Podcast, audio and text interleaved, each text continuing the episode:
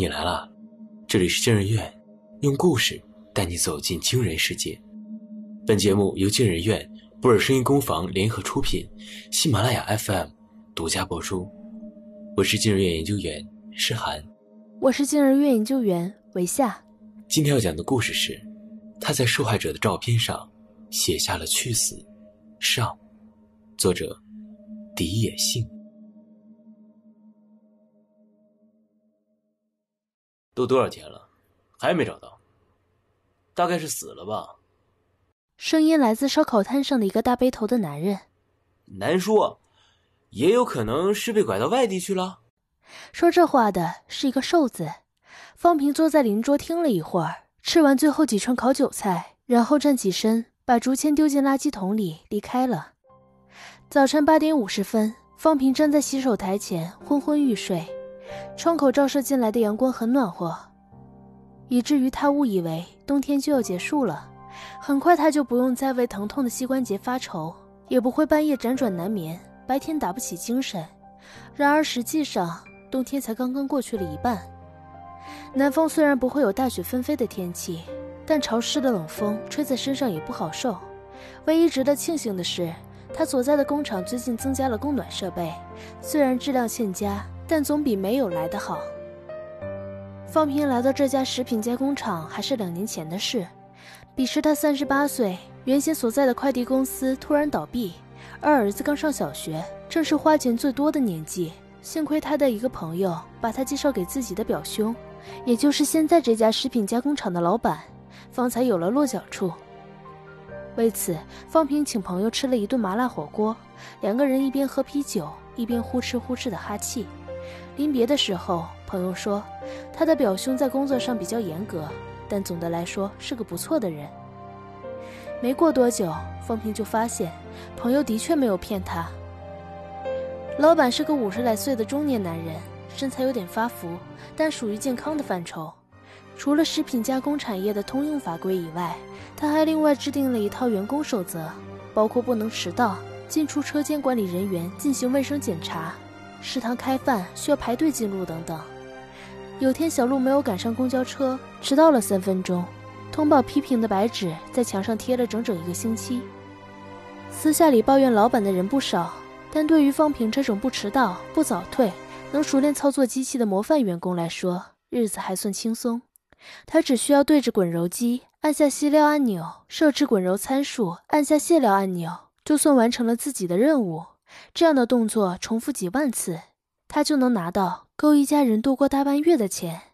有时发了奖金，他还能和同事去吃街边摊，听着撒了孜然的肉串在烧烤架上滋滋响。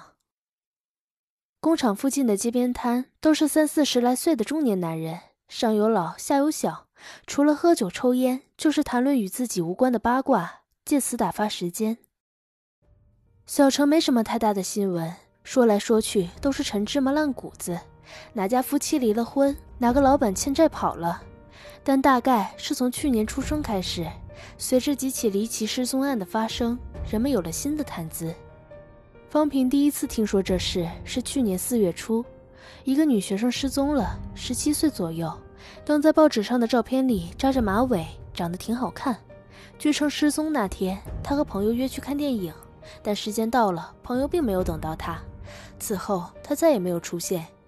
一开始女学生的爸妈哭着求警察把她找回来，可转眼几个星期过去了，案件没有丝毫进展。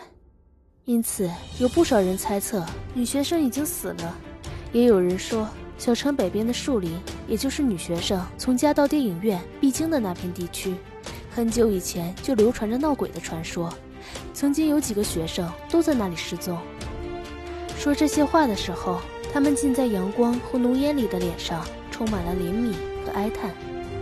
方平不常参与这些对话，他只有待在工厂里才能获得片刻安宁。厕所隔间里传来冲水的声音，方平抬头对着镜子，2手朝自己的脸拍了2下，转身走入工作区。方哥来了。路过的男人笑嘻嘻地跟他打招呼。啊，来了。小鹿，你今天挺早啊。小鹿摆摆手。别提了，怕迟到嘛。他是跟方平一个车间的同事，负责肉类处理环节。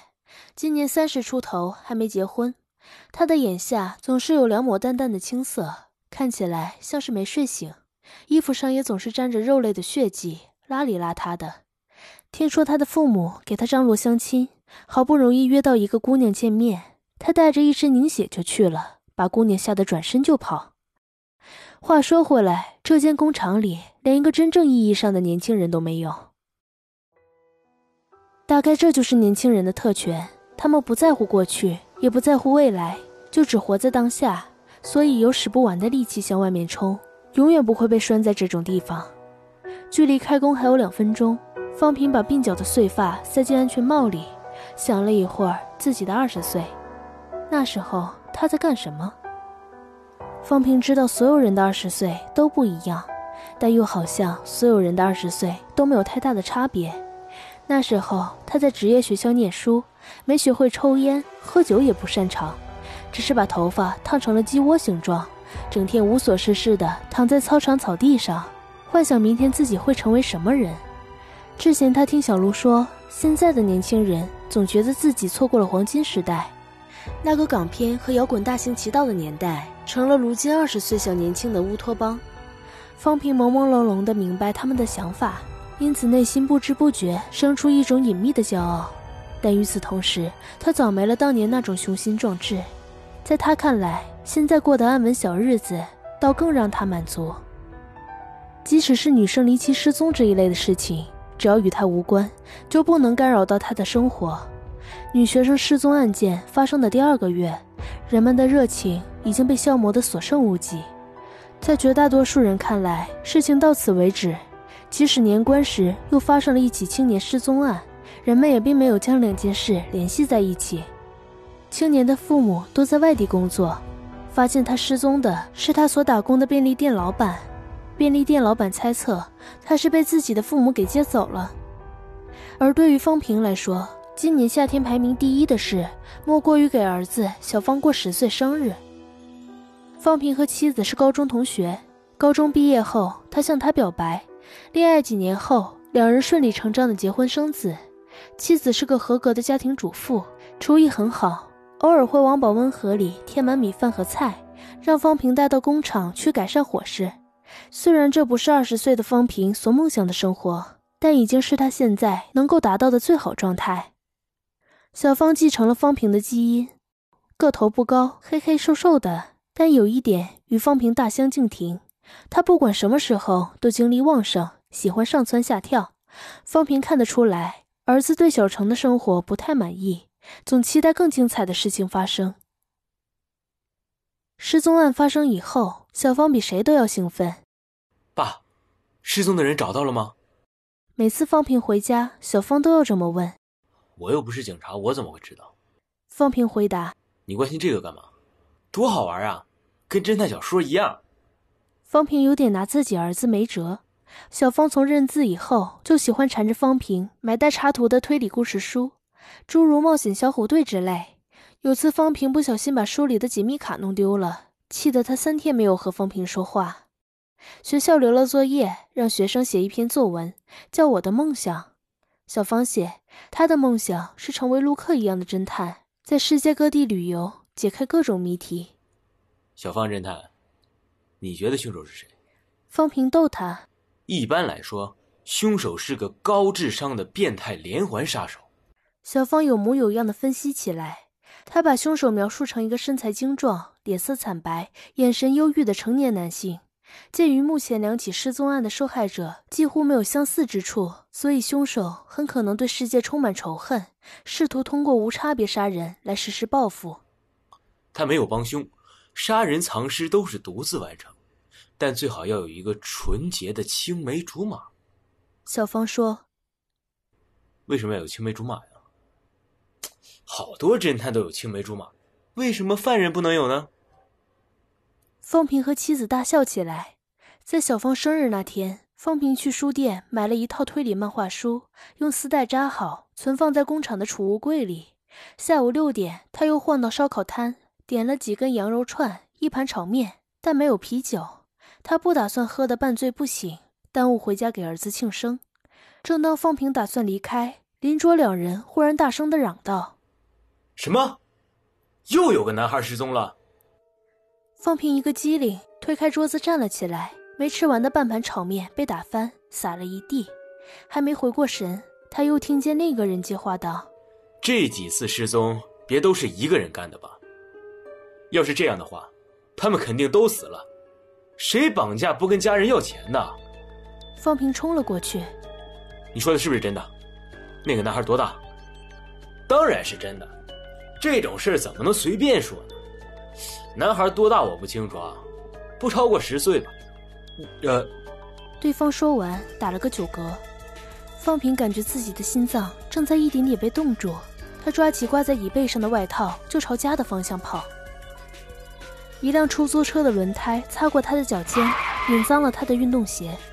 他绕过车头继续跑，没听清司机在身后说了什么，但不过是些骂人的话。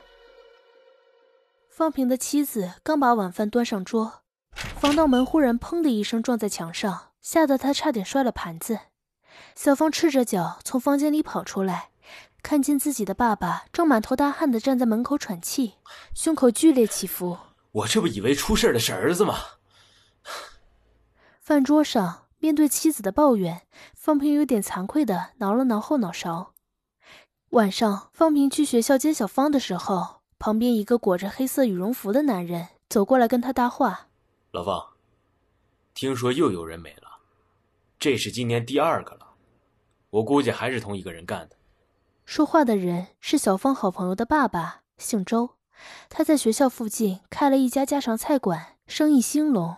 方平偶尔会带着小芳光顾，久而久之，两家人熟悉起来，逢年过节也会相互赠送一些鲜肉、腊肠之类的食品。“什么情况？”方平靠着栏杆发问。“上个失踪的男孩不是还没找到吗？”“是啊，不仅是上一个，上上个都没找到，不知道是什么情况。听说这次是一个女的，刚刚30岁，夜里下班回家的路上被人盯上了。”老周停了一会儿，补充道：“这个女的，估计你也听说过。”“啊？”